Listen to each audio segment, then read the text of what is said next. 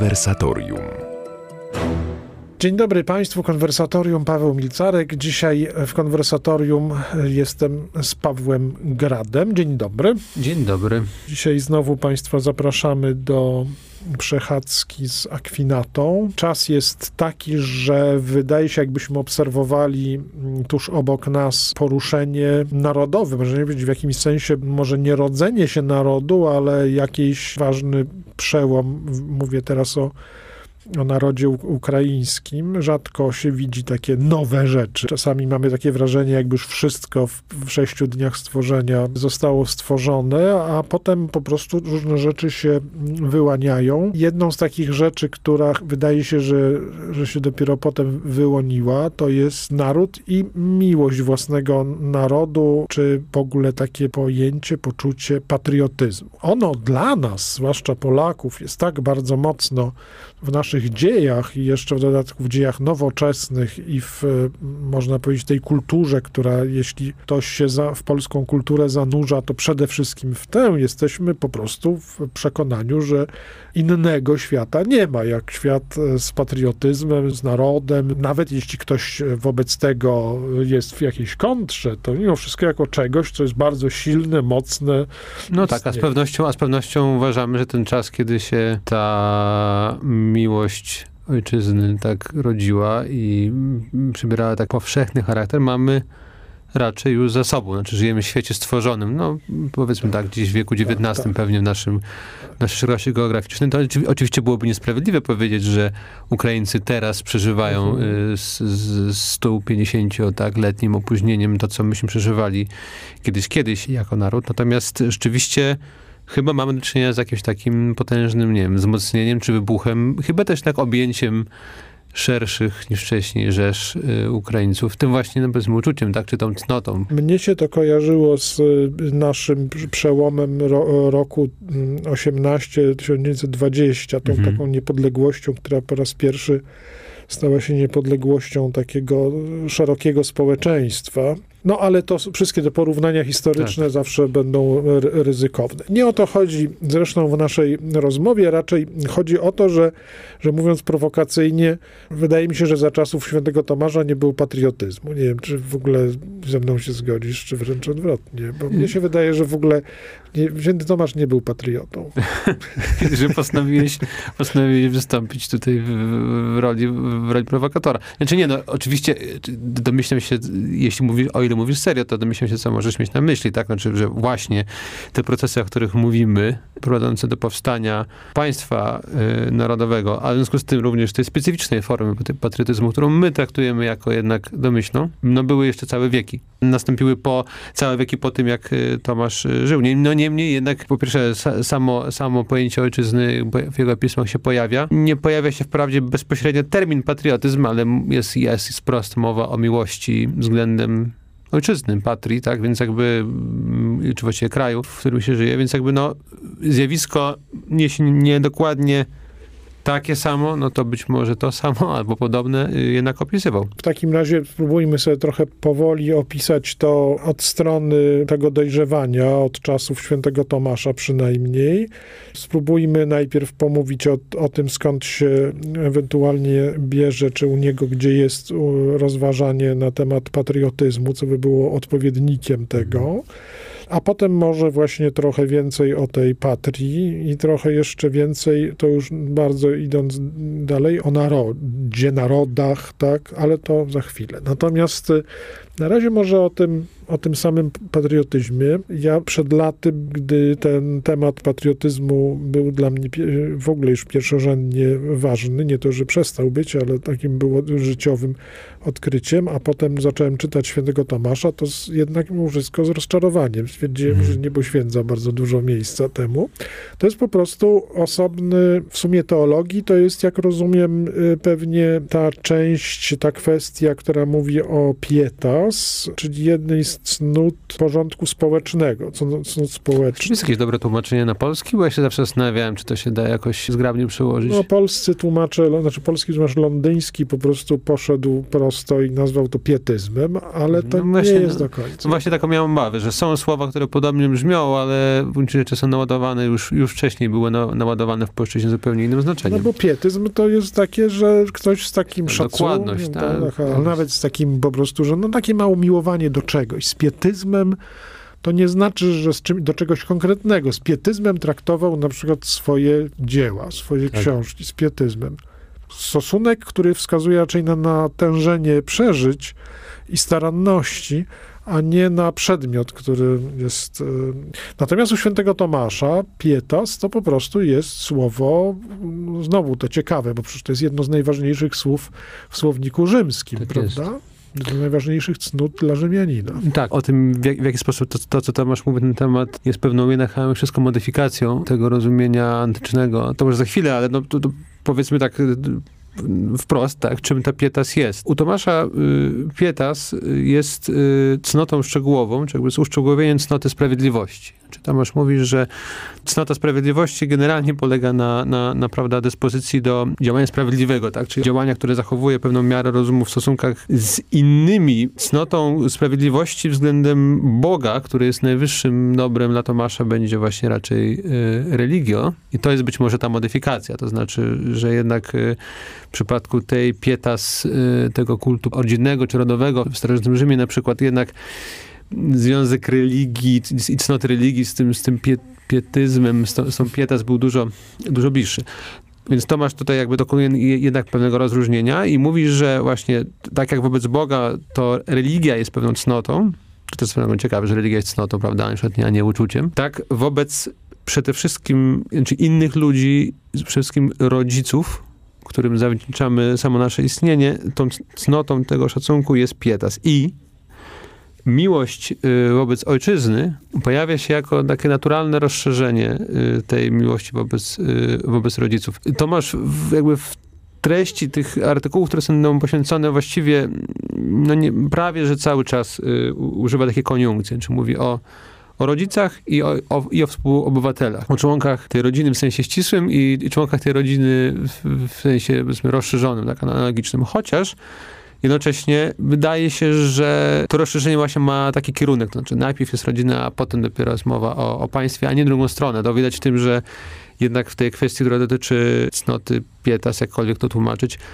jednak zasadnicza część dotyczy czci rodziców bezpośrednio, prawda, a nie miłości jakby no ojczyzny. Można też od innej strony spojrzeć, od tej cały czas mając w pamięci to rzymskie mm, źródło, że jest to y, oddawanie szacunku, ale także właśnie sprawiedliwości, więc oddawanie tego, co należy się temu, co swojskie, temu, co własne. To jest, nie ma mhm. właśnie polskiego słowa, tak. przywiązanie e, jest też słowem, które dobrze coś tylko z tego oddaje, no bo przywiązanie w znaczeniu, gdybyśmy pamiętali, że człowiek zanim coś, to jest przywiązany do tego, z czego wynikł, z czego się zrodził. Właśnie. To jest przywiązanie, tak, w jakimś tym tym sensie. Dobrze, że na to zwróciłeś uwagę.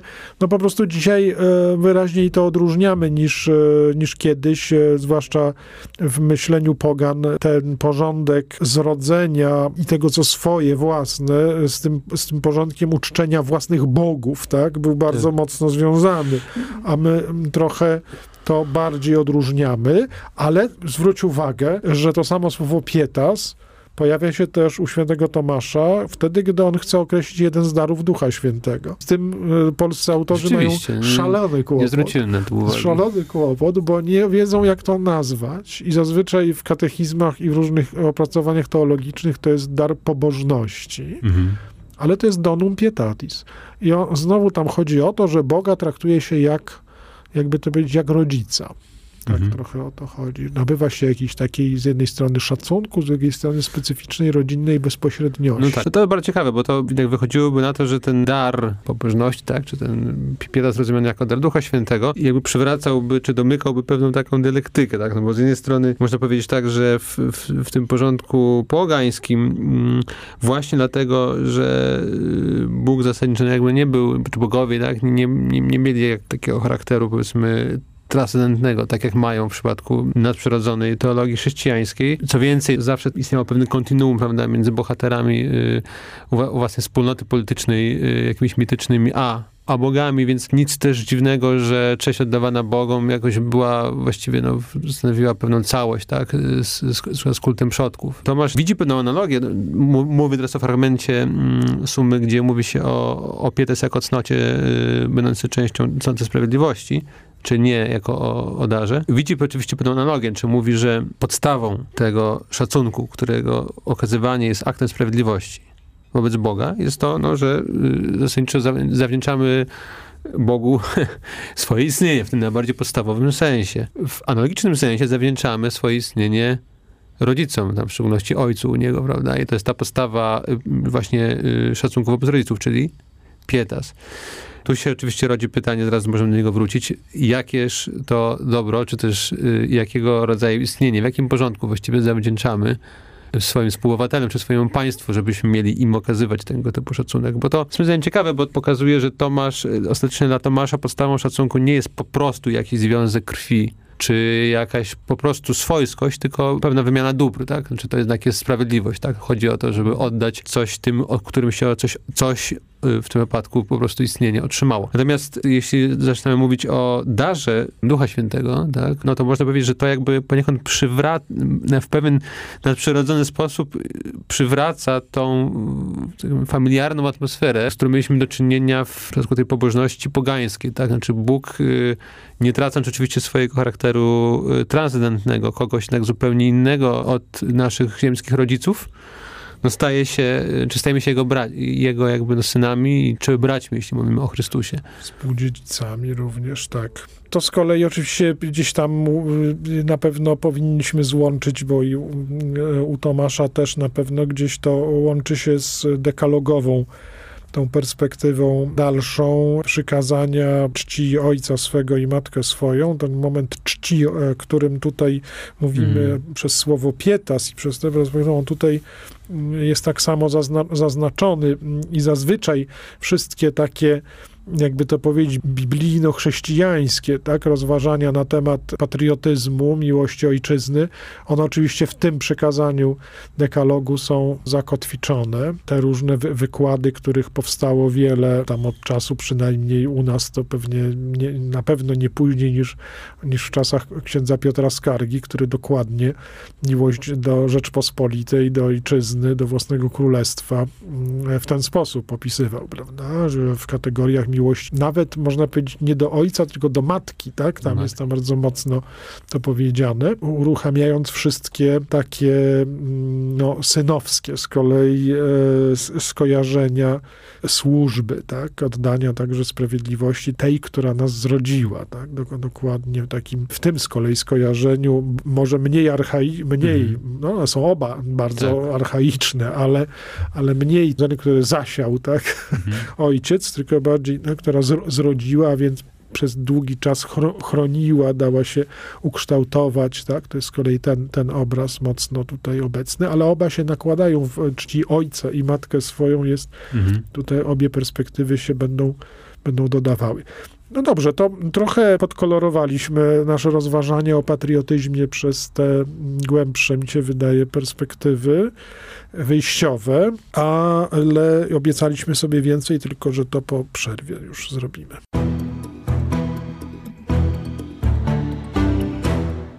Wracamy do naszej rozmowy w trakcie przechadzki z Akwinatą, dopytując go, czy on coś wie o patriotyzmie. Mówiliśmy o tym, co u Tomasza z Akwinu można wyczytać o pietas, takim przywiązaniu rodzinnym ale właśnie nie chodzi o samą psychologię przywiązania, tylko mówiliśmy o także cnotliwości tego przywiązania, czy w tym wypadku sprawiedliwości tego przywiązania, o oddawaniu tego, co, co należne. Tutaj tak celowo laską przejechałem po, po niemiłych tonach człowieka, dla człowieka współczesnego, żeby kojarzyć takie delikatne rzeczy jak patriotyzm z z kolei z tak niedelikatnym przypomnieniem, że chodzi o oddawanie należności, no ale to jest e, istotny fundament tego odniesienia. Ale odniesienia do czego, do kogo, w jaki sposób?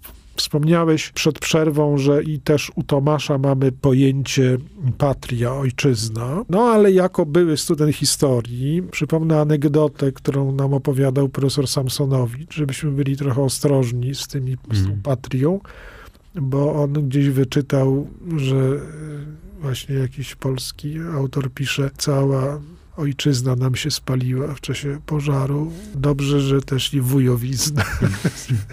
to wszyscy się tym martwimy. Czyli takie trochę przypomnienie, że oczywiście patria y, może pierwotnie znaczyć to, co w języku polskim znaczy do dzisiaj ojcowizna, mhm. czyli jakieś takie dobra po prostu należące do tego najbliższego ojcowskiego majątku. To, co dziedziczy no? pierworodny syn. O coś w tym rodzaju, tak. W odróżnieniu od młodszego rodzeństwa. Tak, tak, tak, większa część działu większa. Część. Dwie części z trzech. Tak mówiąc w języku biblijnym, bo to tyle Elizeusz chciał odziedziczyć po Eliaszu, żeby dostał dwie części. No dobrze. Czyli istnieje oczywiście ta znowu taka wyjściowa perspektywa. Patria, ojcowizna, ale to ciekawe, bo w języku polskim e, z jednej strony słownikowo ta ojcowizna to jest to, co przed chwilą powiedzieliśmy, takie właśnie, właśnie majątkowa, właśnie taki, taki mm. opis. Ale nieprzypadkowo, nawet i w dziejach trzeciej RP bywały takie stowarzyszenia, stowarzyszenia, takie partie, które się nazywało ojcowizną, mając na względzie jednak ten rozszerzający, taki, mhm. taki ludowy, ale jednak i narodowy charakter tego, czy element w tej w treści tego, prawda? To się da, czyli to jest takie pojęcie, które po prostu stopniowo rozszerza się, patria. To, co jest ojcowskie, tak jak trochę mówiliśmy przed przerwą, można wyjść od tej naj, najściślej pojętej, takiej zamkniętej perspektywy, ale ona jest trochę złudzeniem, bo przecież słowo to jest starożytne i mówi o, o starożytności, mówi o jakimś w ogóle starożytnym porządku życia człowieka, a ono bynajmniej nie było zbudowane na ojcowiźnie nuklearnej, na rodzinie nuklearnej. Ono od początku było, było, czymś, e, było czymś więcej, zakładało więź szerszą niż tylko jak dzisiaj sobie wyobrażamy, więź do mamy i taty, e, z którymi się mieszka w osobnym, e, w osobnym No domu. tak, tak. Rzeczywiście te wspólnoty, wspólnoty rodowe, jak to się zawsze na historii nam powtarzało, tak, no, z prototypem też, też w takim sensie, że są pierwsze, jednymi z pierwszych historycznych forum wspólnot, które dzisiaj uważamy za wspólnoty polityczne, tak? To nawet w przypadku y, z kolei prototypicznych państw, tak? Czyli państw y, tych w sensie polis y, świata antycznego, greckiego i rzymskiego również, to nie jest przypadek, że symbolika mm, polityczna tych organizmów, nawet wtedy, kiedy one już miały, miały takie rozmiary, że no nie było raczej szans aby wszyscy obywatele byli z sobą spokrewnieni, ta symbolika była wciąż symboliką rodową. Znaczy jakby państwo wyobrażane było jako pewna rodzina. No i oczywiście to można, można w ten sposób uzasadnić to, to rozszerzenie, a nawet, a, nawet, a nawet pokazać, że już w czasach Tomasza, albo jeszcze wcześniej, na długo przed nimi, takie rozszerzenie rozumienia ojczy, ojczyzny czy ojcowizny było dopuszczalne. Chociaż wydaje mi się, że jednak nawet pamiętając o tym, o czym teraz powiedziałem, jak sobie zastawimy ten typ rozumienia i rzeczywistości tego, czym jest ojczyzna, czym, czym była ojczyzna dla tych ludzi, jak sobie go zestawimy z jednak ilościowo, tak, no, znacznie większą wspólnotą narodową na przykład, y, czy nawet obywatelską, państwa takiego współczesnego, no to jednak ta ilość w tym sensie przechodzi w jakość. To znaczy okazuje się, że ta teza Tomasza, o, czy jakby taka właściwie no, sugestia zawarta w tych, w tych jego pismach, że patriotyzm, tak, czy miłość wobec ojczyzny wobec innych współobywateli jest jakoś przedłużeniem miłości wobec y, rodziców, zaczyna niebezpiecznie, wydaje mi się, że bez jakichś dodatkowych wyjaśnień zaczyna niebezpiecznie być po prostu metaforą, tak? To znaczy, no bo ostatecznie jaka jest racja, jakby, jaka to jest analogia, tak, między moim stosunkiem do obcych mi ludzi, którzy żyją na terenie tego samego potężnego jednak rozmiarowo państwa, jaka jest analogia do moich stosunków do, mm, do, do rodziny. No można pewnie jakąś znaleźć, ale to jest właśnie dosyć odległa analogia. Tutaj wydaje mi się, że to, co, to, co mnie najbardziej frapuje w tym wszystkim, to jest zastanowienie się, na czym polega ta wymiana, czy ten dług, który zaciągamy u swoich współobywateli, czy wobec ojczyzny, na podstawie, który miałby być podstawą w myśl, w myśl Tomasza, tak? Naszego szacunku do tejże ojczyzny, tak? No bo pomimo wszystkich różnic, prawda, historycznych, które stoją za, za różnicami w rozumieniu pojęcia ojczyzny, jednak zasada, nazwijmy to filozoficzna, tak, powinna być ta sama. To znaczy, skoro podstawą szacunku wobec ojczyzny jest chęć, tak ujmijmy, spłacenia długu wobec tych, którzy nas w jakimś porządku zrodzili, no to w jakim porządku nas zrodziło nasze państwo? Mhm. No, w naszym przypadku, mówię tutaj o kazusie polskim, te rozważania jeszcze w większym stopniu dotyczyły wspólnoty narodowej e, niż państwowej, bo rozważania te prowadzono w czasach, w których tak. państwo było oczywiście przedmiotem pewnego marzenia, albo nawet czasami rozsądnego politycznego planu, ale jego cząstki jedynie można było samemu budować w czasach niewoli. Jakieś cząstki państwa, tak, te mityczne pieczęcie rządu narodowego w 63 roku, te podatki ściągane przez, przez kolejne e, jakieś struktury powstańcze, prawda, mniej lub bardziej skuteczne, e, te policje narodowe, to, no to wszystko to są rzeczy, są te, to są tęsknoty za własnym państwem, naturalne, ale równocześnie przy tej bezsilności pewnej dotyczącej polityki była e, ta wielka aktywność kulturowa i szukanie kulturowego, że tak powiem, wymiaru bycia razem i wspólnie, czyli na, na, na narodowości, co oczywiście w znacznym stopniu naszym myślicielom romantycznym za, zawdzięczamy. Tak się u nas u, u złożyło, zresztą może nie tylko u nas, ale, ale u nas jakoś to w szczególny sposób miało swój wyraz, że to wtedy tak naprawdę właśnie w czasach niewoli i w, i w czasach kulturowego romantyzmu doszło do sformułowań dotyczących narodu i patriotyzmu najmocniejszych. I to jest również czas, już mówię nie o XIX wieku, ale takim, takiej atmosferze czekania na niepodległość i już cieszenia się niepodległością II Rzeczpospolitej.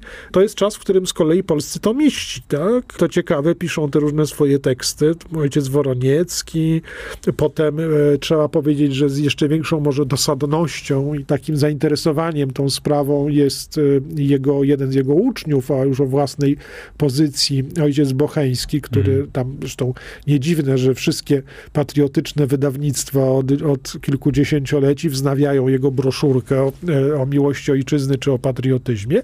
I tam oni, ci nasi polscy tomiści, zdecydowanie mocno wykładają twardymi słowami, że tu właśnie patriotyzm, a ojciec Woroniecki to w ogóle bardzo mocno nacjonalizm jest tym właściwym odniesieniem, które e, właśnie oni ze świętego Tomasza wywodzą, chociaż wprost mm. jakoś tam nie, nie cytuję, ale to, co mówiliśmy tutaj pozwala powiedzieć, że niewątpliwie jakieś po, po, tutaj są te, są te podstawy podmiotem albo inaczej, w tym wypadku przedmiotem, tak, e, okazuje się naród. On jest przede wszystkim tą ojczyzną. To swoją drogą, jak mówiliśmy o tym partykularnym wymiarze słowa ojczyzna, to zaraz jeszcze pamiętamy, że, że bardzo, może nie uniwersalnym, ale na pewno bardzo, bardzo szerokim e, określeniem e, na pewno operowali Rzymianie, gdy swojego cesarza nazywali w pewnym momencie, to się stało takim zwyczajem pater pap patrię, tak? Ojciec, mhm.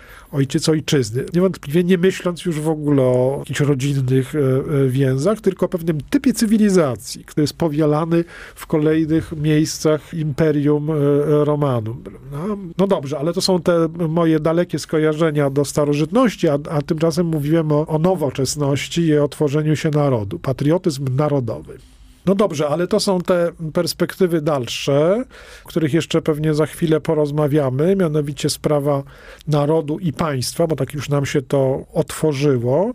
W obu wypadkach właściwie gdzieś jesteśmy prowadzeni do, i do narodu, i do państwa, i do sprawy narodu i państwa przez, przez to słowo ojczyzna, przez, przez to słowo, które każe nam, tak jak ty powiedziałeś, zapytać, gdzie są ci, którzy nas zrodzili, w jaki sposób nas zrodzili i co jest jesteśmy im, im winni. No więc nasi myśliciele, którzy próbowali opisać pojęcie ojczyzny, mówili, że ta sprawiedliwość, ona dotyczy pewnych dóbr kultury, mm. obyczaju, języka.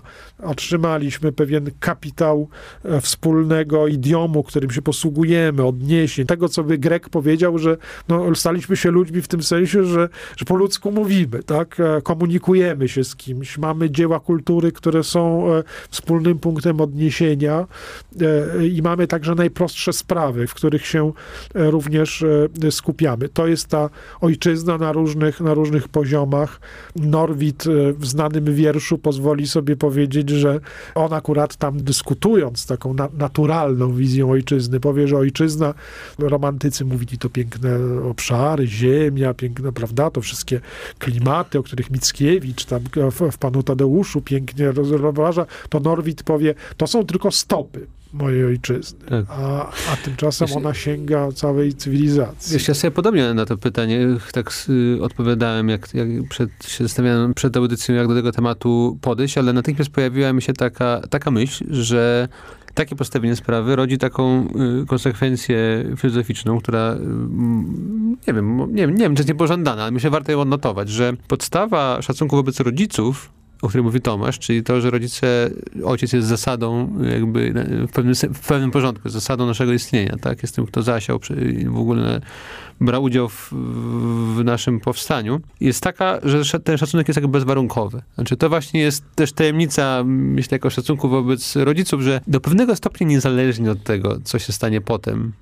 i jakimi nas rodzice uczynią, czyli jakie nam dadzą dzieciństwo, to sam fakt y, tego, że nas powołali do życia, czyni ten szacunek w pewnym sensie bezwarunkowym. Natomiast tworzeniem już nie z jakby udziałem w stwarzaniu człowieka, ale z udziałem w tworzeniu go człowieka określonym, tak jakimś konkretnym, posiadającym taki, a nie inny zestaw cech. A to jest zasadniczo to tworzenie, o którym mówimy w przypadku kształtowania przez wspólnotę narodową, no, ja akurat nie mam, ja raczej jestem, że tak powiem, jestem autentycznie wdzięczny, bo uważam, że to jest y, wielkie dobro, y, wiem, pewien obyczaj, czy, czy jakaś taka forma życia po prostu, którą jako Polak otrzymałem. Natomiast potrafię sobie wyobrazić, że to nie, nie ma w tym takiej konieczności metafizycznej, jak z tym zrodzeniem. Czy może być tak, że obok pewnych obyczajów czy cnót po prostu przekazuje się też pewne wady na przykład, albo mogą być takie nieszczęśliwe przypadki, jeśli naród jest chory, że tworzy, że raczej nie tyle właśnie tworzy coś dobrego, tylko raczej ludzi psuje. No i co wtedy? Wtedy sam fakt, że istnieje pewien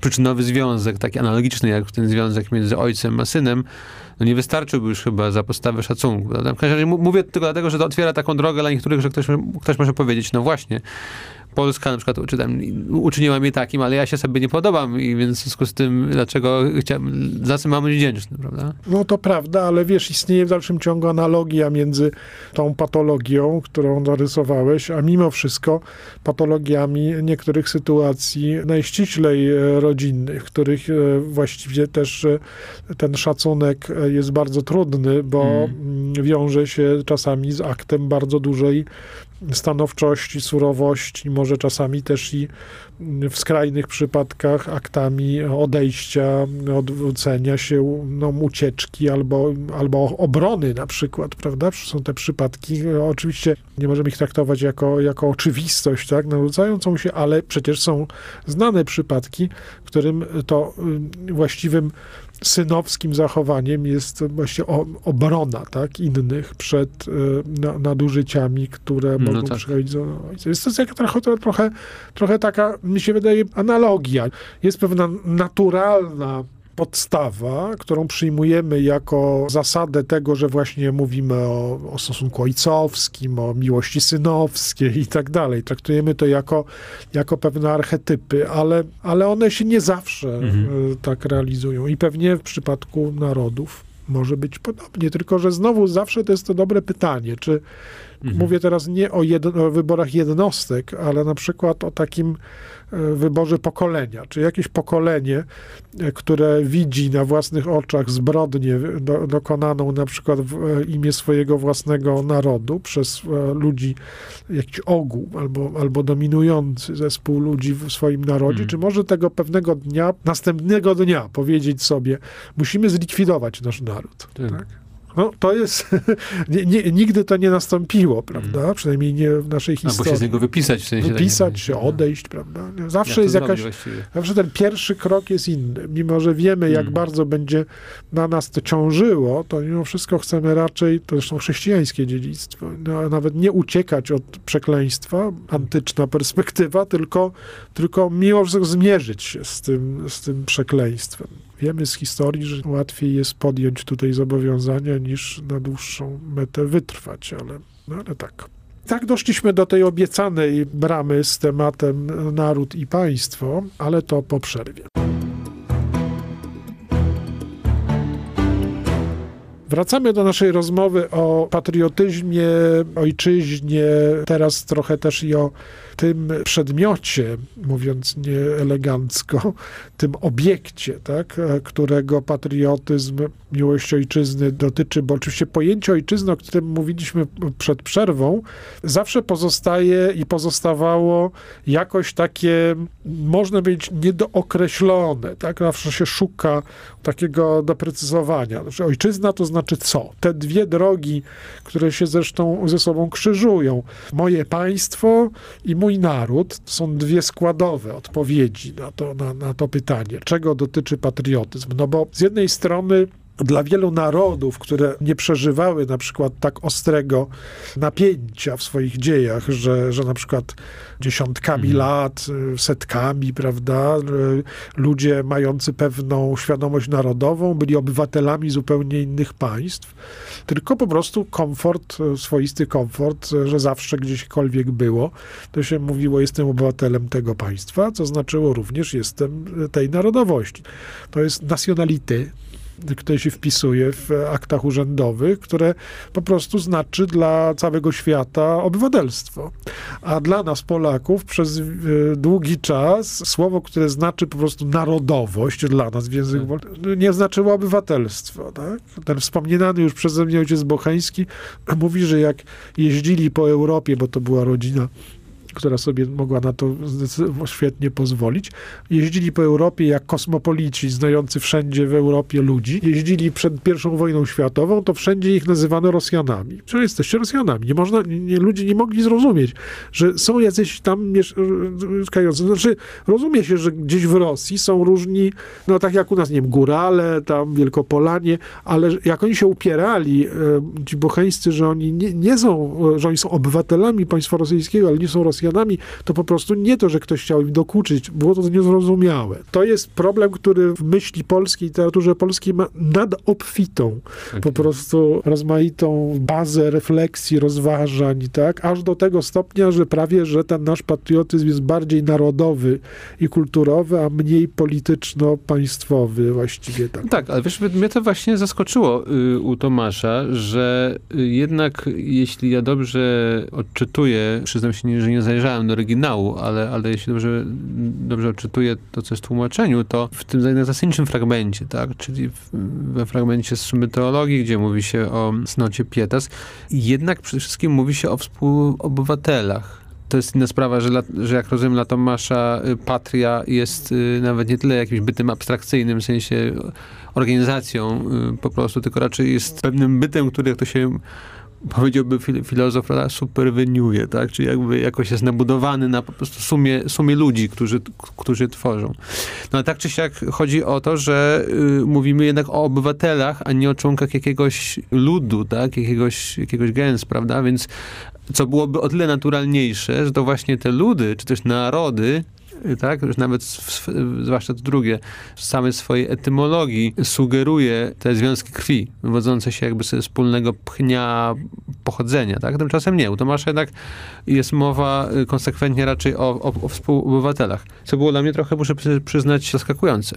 Też domyślam się, że to może chyba, nie wiem, czy się zgodzisz, wynika z tego, że jakkolwiek Tomasz, jak wszyscy zresztą autorzy jego czasów przed nim, no, dysponował pojęciem ludu, tak, to zwłaszcza w wiem, historiografii była jakby duża jego świadomość, ale jednak mimo wszystko chyba, jeśli chciał mówić o tej wspólnocie szerszej niż rodzina, która człowieka tworzy, i wychowuje, no to chciał mówić przede wszystkim o nie tyle o jakimś plemieniu, czy takiej organizacji właśnie typowo rodowej, tylko raczej o państwie o tworze, który ma, jakby jest jakby jakościowo czymś więcej niż tylko po prostu rodziną poszerzoną o jakby no dalszych krewnych, tak, która się jakoś sam organizuje. Myślę, że w doktrynie Tomasza, niekoniecznie w jego życiu, które przepływało w e, rzeczywistości e, Christianitas, takiego przesuwania się z bardzo wielu, przez różne bardzo wiele państw w sumie i bardzo mało narodowych wciąż jeszcze, bo ta era takiego wyraźniejszego widzenia się w państwie, może jeszcze nie nowocześnie narodowym, ale, ale już, już będzie widać to, no to dopiero chwilę później, w XIV wieku zacznie się ta francuska, taka ta niemiecka jakaś linia budowania własnej tożsamości państwowej. Święty Tomasz jest jeszcze dzieckiem takiego mm, przesuwania się swobodnego, tak, z, gdzieś tam z jego e, italskich różnych okolic do Królestwa Francji, bardzo też zróżnicowanego terytorialnie, pod władzy i tak dalej. Więc to są niesienia, których w jego e, doktrynie to właściwie jakby ktoś zwłaszcza nie wiedział, to w ogóle nie, się hmm. nie odnajdzie. Jego punktem, od, jego punktem odniesienia są w tym względzie dwa.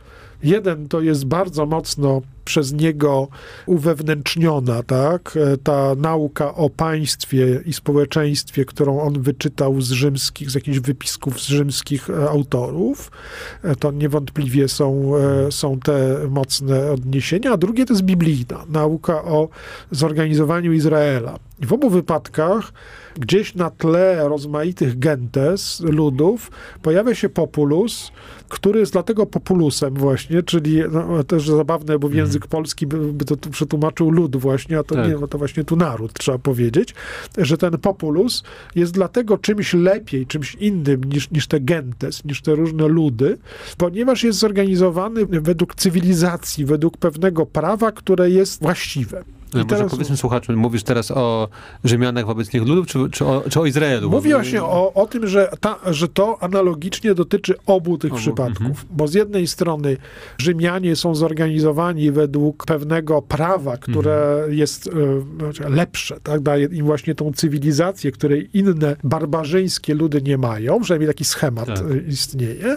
A z drugiej strony, ale to jest oczywiście w analogii inny przypadek, no to jest Izrael, który po prostu jest zorganizowany przez prawo Boże. Mhm. Jest ogłoszone prawo, ci należą do Izraela, którzy są pod tym prawem. Oczywiście ten moment naturalny, o którym mm. mówiliśmy przed tak. przerwą, tu istnieje. Izrael, nie, tak łatwo jest, można być niejako stronnikiem Izraela, ale nie tak łatwo jest do Izraela wejść, prawda? Tak, ten moment etniczny też tam jednak jest. Moment wszystko. etniczny jest tutaj istotny. W przypadku cywilizacji rzymskiej jest o wiele mniej e, zaznaczony, no bo jednak to wchodzenie do... To się do, zmieniało też, pamiętam. To się to zmieniało, jest, tak. to, jest, to, jest, to, jest, to jest też ważna treść historii historii y, miasta, państwa Rzymu, to jakby zmiana prawa definiującego przynależność do wspólnoty, prawda?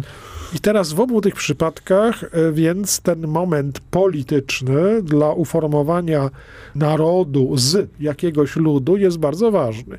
W jakimś sensie trzeba mieć ten e, porządek polityczny, żeby być narodem co się potem odbija, tak, no, w tym, o czym mówiłem wcześniej, to znaczy w tym, że ludzie potem od, w Europie XIX wieku y, mimo wszystko automatycznie przyznawali, że no, narodem jest ten, który ma państwo. To jest, to, to jest, tak to jest, jest. Ta, no, to jest ta narodowość. No właśnie, bo to mówimy jednak, jak mówisz, że y, wychodziłoby na to, że trzeba być, mieć państwo, żeby być na, y, narodem, czy też ten naród w wyróżnionym sensie, o którym myślał Tomasz, był, był właśnie dlatego tym narodem, że posiadał państwo i prawo, no to pytanie, jak teraz znowu znowuż ma się ten populus, tak, do tego narodu, o którym my dzisiaj przede wszystkim myślimy, który jednak jest zasadniczo wspólnotą chyba jednak kulturową, prawda? Chyba tak, chyba prawda? Więc to, to się bardzo tak się robi złożone nie chcę powiedzieć, że jakby na, powinniśmy skończyć z jakimś takim, na, na jakimś takim sceptycyzmie, znaczy uznać, że po prostu wszystko to są wyizolowane, osobne jakieś byty historyczne i nie można przekładać y, tutaj y, wniosków dotyczących jednej rzeczywistości na, na inną, ale rzeczywiście, żeby, żeby dostrzec te prawdziwe analogie, trzeba mieć, trzeba mieć też na względzie różnice, które dzielą te różne zjawiska. Tak, no i niewątpliwie to sobie na koniec wrzućmy z wielkim pluskiem do, tej, do tego morza różnych spraw jeszcze jeden kamyk, że no niewątpliwie ten nasz, ten naród, o którym my dzisiaj mówimy, czyli ten nowoczesny naród, taki, który, w którym ci, którzy mają poczucie narodowe, mają nadzieję, że dzielą je, z całymi, można powiedzieć, z całymi masami współobywateli. Mm. Że nie, że nie są tylko tak troszeczkę na podobieństwo takiego stoickiego ideału, nie są członkiem jakiejś elity, która ma pewne mm. marzenie o, o, o jakiejś wspólnocie, tylko że dzielą ten ideał w jakiś sposób z masami, które się nie ograniczają do jednej warstwy, do, jednego, do jednej grupy.